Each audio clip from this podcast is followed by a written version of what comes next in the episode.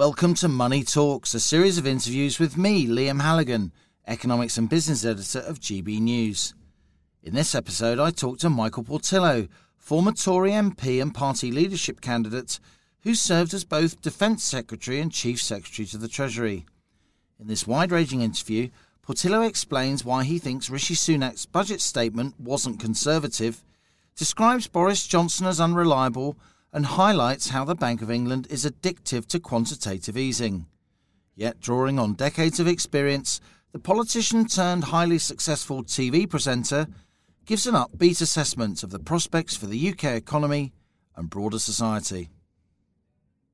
Michael Portillo, thanks so much for joining us here on The Money. You are a former Chief Secretary to the Treasury. Um, the first evening GB News broadcast, we were responding to an interview, weren't we, with uh, Rishi Sunak. So, what did you make of his latest budget? I thought it ushered in an existential crisis, or an identity crisis at least, for the Conservative Party. Because what Rishi has put forward is a high tax, high spend budget. This is what Conservatives have consistently argued against. It is not what they believe in. And more than that, most Conservatives are convinced that these sorts of policies are doomed to failure. It was cheered on the day. It may have gone down well in the rebel seats. But many Conservatives will fear that these, these policies will result in catastrophe, which is what they've always predicted. So it's not actually a Conservative budget that Rishi Sunak's just delivered? No, I didn't think it was at all a Conservative budget. And there was this rather pathetic postscript when you talked about yearning for a low tax economy. But uh, I think you and I would be very surprised indeed if he is able, either politically or economically, towards the end of the Parliament, suddenly to throw the gears into reverse and to start cutting taxes. No, it looks to me as though the economic policy for the rest of this Parliament, and indeed probably beyond, has been set. It creates problems for the Labour Party, there is no doubt. Difficult to oppose. Difficult to oppose, difficult whether they should now say that they're going to spend more or whether they should try stealing Conservative clothes and saying that we need to be a bit more careful. So, problems for the Labour Party. But, but I still think that the problems for the Conservative Party are more striking. You're a former Chief Secretary to the Treasury, as I said, former Shadow Chancellor. You've put budgets together. You know that in the end it all revolves around the growth numbers. Rishi Sunak's betting on 6.5% growth this year and 6% growth the next year. Can Britain really grow at the same pace or even faster than China for two years in a row? Well, we're talking about growing from a substantially reduced economy as a result of the uh, pandemic. I mean, I don't know the answer to your question, and I'm absolutely sure the Chancellor doesn't know the answer to your question. But by and large, chancellors who bet on you know, the, the, the outer numbers, the, the, the, the best case scenarios, uh, don't normally do very well because the best case scenario is not normally the one that's delivered. A lot of British economic policy making in recent years, pretty much since the global financial crisis, has basically assumed that the Bank of England would keep expanding its balance sheet under this process called quantitative easing. Now, there's been very little public discussion of quantitative easing. It's been left to newspaper columnists and other renegades to criticise it. But we've done more QE, Michael, haven't we? I know you'll have noticed too, in the last 18 months than we've done in the previous decade. Do you agree with the Economic Affairs Committee of the House of Lords, as they said in their seminal report, which the Treasury and the Bank of England didn't like, that we're potentially addicted to quantitative easing? It's gone on for a very long time. I think it's gone on for a great deal longer than anyone predicted.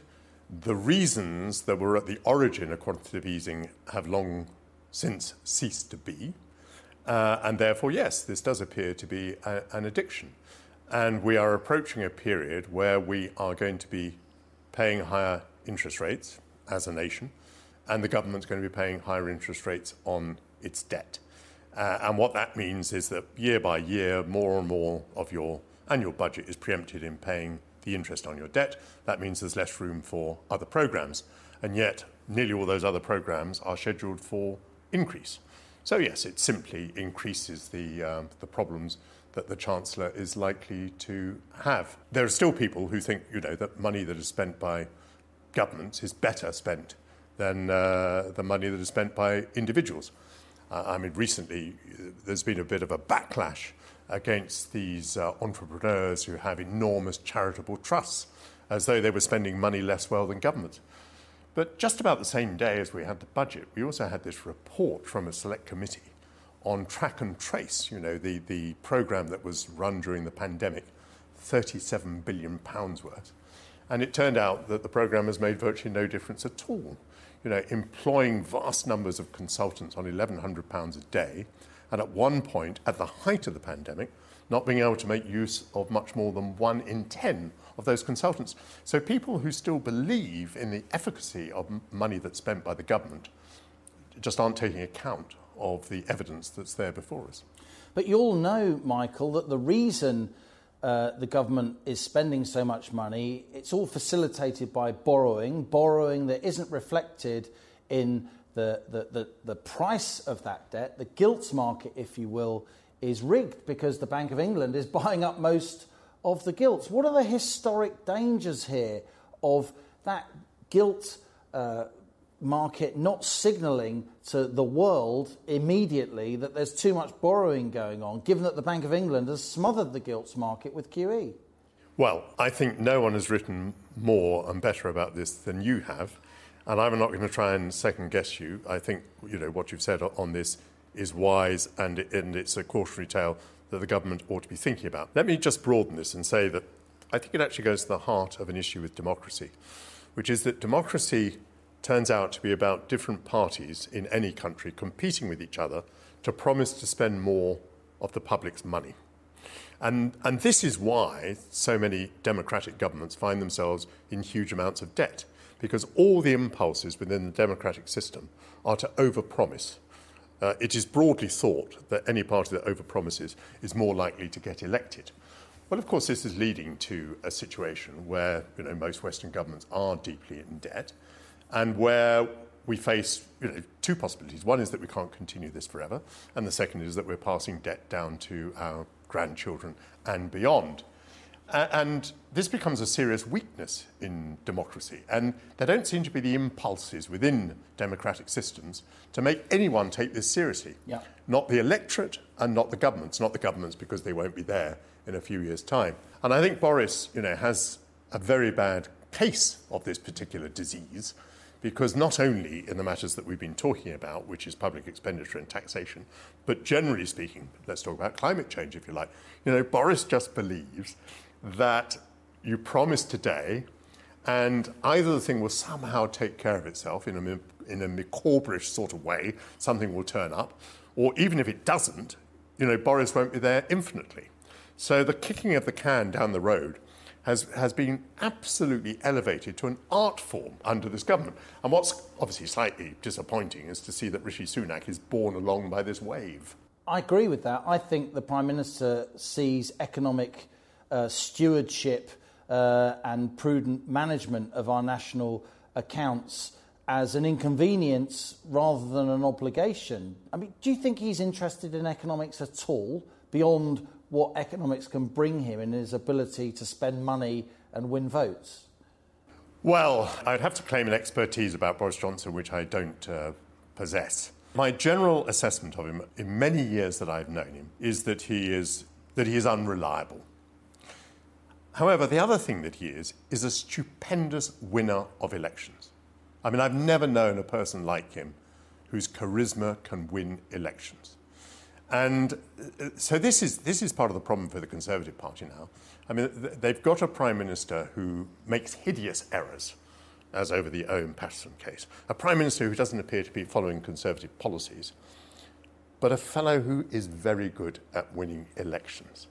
And quite honestly, if I were advising any Conservative member of Parliament now, if they said to me, look, this fellow isn't a Conservative, this fellow makes promises without any concern for tomorrow, this person makes catastrophic errors, he, he, he produces disaster out of pure air, I would say to that person, yeah, but stick with Boris because he's going to win you the election. I want to come on to uh, international relations. We can talk about uh, China. I want to talk about COP26. But before we do, I just want to get a little bit more personal, if, if I may. We both come from the same sort of unfashionable North London suburb. Your story is a story of British post war social mobility. You went from grammar school, the son of an immigrant, to Cambridge and into national prominence. Do you think Britain is more or less socially mobile than it was when you were a lad? Oh, I would guess less socially mobile, and I would, in particular, pick out the absence of grammar schools. They're not completely absent, but there are fewer than they used to be. Uh, was it Alan Milburn, who was the Labour cabinet minister, did work on social mobility and concluded that it had been reduced. But before you paint me as, you know, a sort of working class hero, um, my parents did not have a lot of money, but they had something more important as far as I was concerned. They had books. I was brought up in a house surrounded by books. I was brought up in a highly intellectual atmosphere. And I think possibly the greatest deprivation that I would point to is not so much the lack of money, it's the lack of intellectual stimulus. And so, you know, I am not a, an amazing case of someone who climbed the ladder. My, my father was a university professor. My mother had a first from Oxford. Mm. You know, an undergraduate in 1937. She was you know, pretty much a pioneer woman. So no, no. What I had was books, and that was the that was the greatest advantage that any boy could have. What do you think we need to do to enhance that social mobility in this country, which I know is really close to, to, to your heart? We've spoken about it in the past. How can we try and make sure that there are more people from really ordinary backgrounds at our top universities, you know, in our arts, starring in our films, taking the big jobs that lots of people notice. It's not just about gender or racial diversity, is it? It's about diversity of social, economic background and of opinion. Surely, in a democracy, the most important diversity of all. Well, in education, we've never had parity of esteem between intellectual pursuits and other pursuits. Um, my dear friend Ken Baker, who was an education secretary, has for years been arguing that we ought to have three or four different sorts of school that ought to cater to people's different abilities and they ought to command parity of esteem. And we're nowhere near that. We abolished grammar schools because they showed up the secondary modern schools. We've introduced comprehensives. Uh, and we have done away with education that some people regarded as elitist, but we've taken away opportunities for many bright children. I suppose, broadly speaking, many teachers do not believe nearly enough in their pupils. They don't give them enough encouragement or enough hope. Uh, teachers uh, sometimes settle for mediocrity. But I think within um, many businesses, I probably only understand the media. We are very lacking in opportunities for people to come up. Now, for example, in media, we now have short term contracts for most people and most of the work uh, requires you to live maybe in central London. So, what kind of person can work on a short term contract and live in central London? Someone who can rely on the bank of mum and dad. So, you wonder why there's so little diversity in the media, why everyone speaks with the same accent and, and, and occupies the same sort of biosphere. And this, I'm sure, is much worse than it was 20 or 30 years ago when organisations like the BBC had broad apprenticeships to which anybody could aspire to enter. Let's talk a little bit about um, the Labour front bench. You're a very astute observer of politics, I know. Who should the Conservative Party fear most on the Labour front bench? Keir Starmer or someone else? Well, someone else. I mean, who that someone is, I don't know. Um, I, I, don't think the person is there. I mean, broadly speaking, when we talk about parties going into decline, and parties emerging from decline. Portillo's law, I think, states that every now and again a charismatic figure comes along and that that is what really matters. So uh, I saw Margaret Thatcher come along, I saw Tony Blair come along, I saw David Cameron come along, I've seen um, Boris Johnson come along. So each time it wasn't actually about ideology, it wasn't about party reform, it was simply the emergent, emergence of a charismatic figure. This could happen to Labour any time. I don't think that person's on the front bench at the moment. But one day such a figure will arrive. I mean, my goodness, you know, we waited for a David Cameron like waiting for a Messiah, if that's not too uh, sacrilegious. Uh, you know, Boris has been an extraordinary phenomenon. But Labour has had these figures in the past. Tony Blair is the, the chief example. and there's no way of predicting this, but one day the Labour Party will rise from the ashes because it will have a tremendous leader. You came along and you were and are very charismatic. Um, do you have regrets you didn't lead your party, you didn't lead this country? I, I do not have regrets. I'm probably a bit more charismatic than I used to be. Actually, you may remember that my defeat was cheered to the echo. So that's not what happens to a charismatic Because person. the left knew you were dangerous. No, no, you, no. you- Well, you're talking about when you lost uh, Enfield uh, Southgate back in '97. back in '97. The Portillo moment, as it was called. Yeah, yeah. Stephen Twigg standing next to you, grinning, and Jeremy Browne for the Lib Dems on the other side. a great moment for me because it was the opening of my second career. But no, I was too, um, I was too thin-skinned uh, uh, to, to be the party leader. I, I had one quality, which was I liked to make decisions. And I get so impatient with people in politics who don't like to make decisions. But one quality isn't enough. I mean, Boris doesn't like to make decisions, but, but you know, he is an election winner. I mean, I think back now, Boris won two mayoral terms in London, Yeah. which I now regard as a sort of Huge achievement. broadly socialist city. Yeah, huge achievement. So this, this, this man, it- it- it's incredible what he's capable of. And you just ask how. I mean, you know, a classicist from Balliol, from Eton, Terrible college. a, ma- a man of the people. How does this happen? Let's talk a little bit about COP26. It strikes me that um, much of our mainstream media, print and broadcast, just accepts the entire net zero agenda. If we don't adhere to it, then the world's going to go into meltdown. What's your view? I think we're driven by a certain amount of religiosity, and a little touch of hysteria. I don't, I don't like the way in which policy is being made. I mean, I understand the point which Tim Davie of the BBC would make that there is a broad consensus of opinion about global warming. Fine. And, and man's role in that. Fine. But I'm not sure we've ever properly considered you know, what are our options? How might we tackle that? If we're in danger of certain cities being overwhelmed, what is the most cost effective way of dealing with that problem? Clearly, in a world that has experienced lots of climate change before, but we're, we're carried along. There's a, there's a wave of quasi religious enthusiasm. So, that, although I accept that there's a broad consensus in the science, I don't quite understand how that's, arri- how that's been translated into this policy consensus. And, and what I do see is governments making decisions that don't make a lot of sense. I mean, we are now committed in this country to not producing uh, diesel uh, and uh, petrol cars. I think it's after 2030. 2030. Not long. And I, I don't see the critical path to getting there. I, I don't see the installation of the necessary infrastructure. I don't see the transference of tax. We're going to have to start taxing these electric vehicles to make up for all the, the duty on fuel Yeah. that we're going to be using. And although China is much criticized, I see China in a way as being you know, quite rational, saying, well, look, actually, uh, we haven't yet developed the alternatives, and we're quite interested in becoming a, a bit richer first. And we kind of know what our people are thinking. They're thinking that they want a bit more uh, prosperity. Whereas we are now sort of pretty firmly committed to putting the climate first, above the living standards of our people, without consideration of what's going to cost them in tax or, or other, uh, other costs. And, and I have a feeling that there will one day be a bit of a rowing back. You know, as we, as we approach 2030, I think a lot of the public is going to be saying, but hang on, we don't have the money. Maybe we, we don't even have the technical resources. It's all very well telling people they're going to replace their gas boilers in the next uh, 10 or 15 years. We shall see whether the technical ability and whether the physical conditions exist where that can happen. You've said Boris Johnson is an election winner, and of course he is, but this green stuff, it's not going down well in the red wall.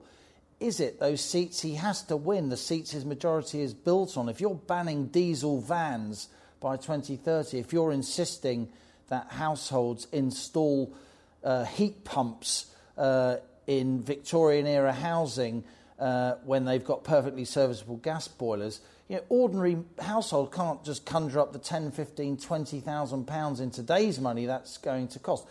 Couldn't this cost the Tories the election? This untrammelled, unthinking, blind, if you like, rush for net zero without laying out, thinking about, uh, ascribing the costs. Well, I- think at some point people are going to think much more about what all this is going to cost. And the difference between a lobby group and a government is that a lobby group, uh, a teenager from Scandinavia, for example, um, can say, you know, only the planet matters. Nothing, there are no other considerations. But governments have to weigh different priorities and different considerations. That's more or less the definition of being a government. It, it's one of the reasons why I, I, I worry a lot about the media. I'm here talking to GB News. But so much media now is driven by what used to be called press releases. I suppose now they're tweets. But in other words, driven by the agendas of vested interests and lobby groups. Now, the problem with these things are that they are single interest. And government isn't about single interest, it's about multiple interests. It's about balancing all these different things, making difficult decisions and compromises. And it seems at the moment that Boris has forgotten this, that he's driven entirely by the green agenda. There will be a day of reckoning.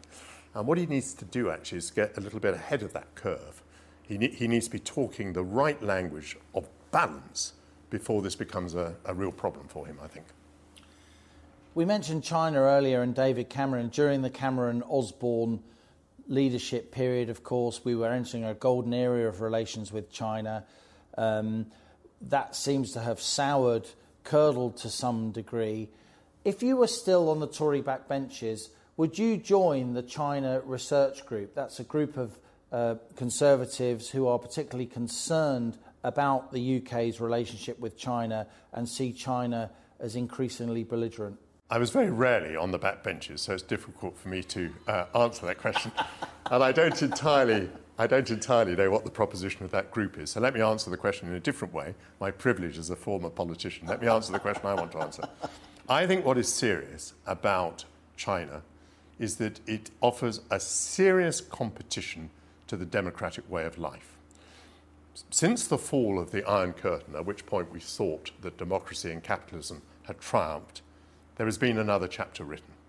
And that is that now regimes like China, Russia, some of the regimes in the Middle East are quite seriously saying authoritarianism is a better system for most people than democracy. Why? Because it tends to be more productive of economic growth, which they would argue is what most people care about it's more stable. It overcomes all sorts of problems. You know, there isn't an issue about building a runway or a railway in China because you just get on with it. And so you, you, you have a better infrastructure, you have a better economy, lots of people do well. You why bother with silly things like freedom of thought, freedom of expression, freedom of writing, a, a uh, uh, free press? That's not what most people are interested in. Now, this sounds preposterous to you and me, not least because we both work in the media. But I think it's a proposition that quite a lot of people buy into. And what really worries me is that in democracies, I don't see enough evidence that people understand what they've got and that they're sufficiently interested in defending it. And, you know, day by day, we say how corrupt and how rotten our system is. The Owen Paterson thing has given us another festival of saying how corrupt we are. We're not corrupt on a world scale. There may be individuals who are corrupt, I don't know. I've always thought that members of parliament were broadly like the public.